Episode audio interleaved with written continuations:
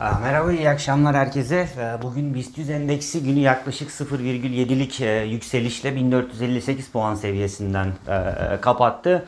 Endeksteki e, kazanımların, alımların çoğu son yarım saatlik e, periyotta e, gerçekleşti. E, Bugün piyasaların gözü kulağı e, Fed'in Jackson Hole toplantısında ve Powell'ın orada yapacağı e, konuşmadaydı. Ee, Powell'ın konuşması an itibariyle e, bitmiş durumda. Piyasanın da e, ilk tepkisi buna pozitif oldu. ABD'de endeksler e, yukarıda. E, 10 yıllık tahvil faizleri aşağıda dolar değer kaybediyor, değerli metaller değer kazanıyor. Volatilite endeksinde de VIX'te de bir miktar gerileme söz konusu.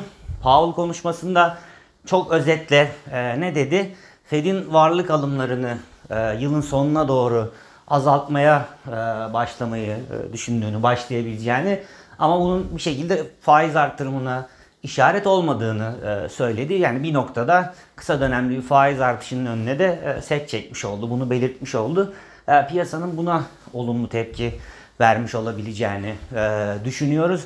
Zaten birçok Fed üyesi de hani varlık e, alımlarının azaltılmasıyla alakalı geçtiğimiz günlerde e, görüş e, belirtmişti. Hani bu daha beklentilere paralel bir e, konu gibi e, düşünüyoruz.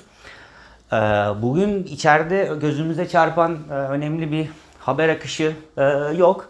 E, dolar endeksindeki değer kaybına e, bağlı olarak TL e, yüzde yarım kadar e, değer kazan, kazandı. An itibariyle 8.35 8.36 seviyesinden e, geçiyor. Ee, Bugün endeksin kırılımına baktığımız zaman geride kalan iki tane e, sektör gözümüze çarpıyor. Bunlardan bir tanesi e, havacılık.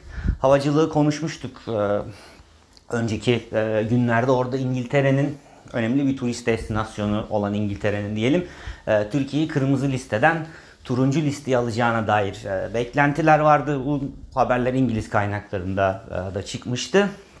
Ama bu beklenti realize olmadı. Bu beklentiyle de önceki, önceki gün sektörde e, alımlar gördüğümüz için bugün tabii havacılık hisseleri buna tepkisi e, negatif oldu.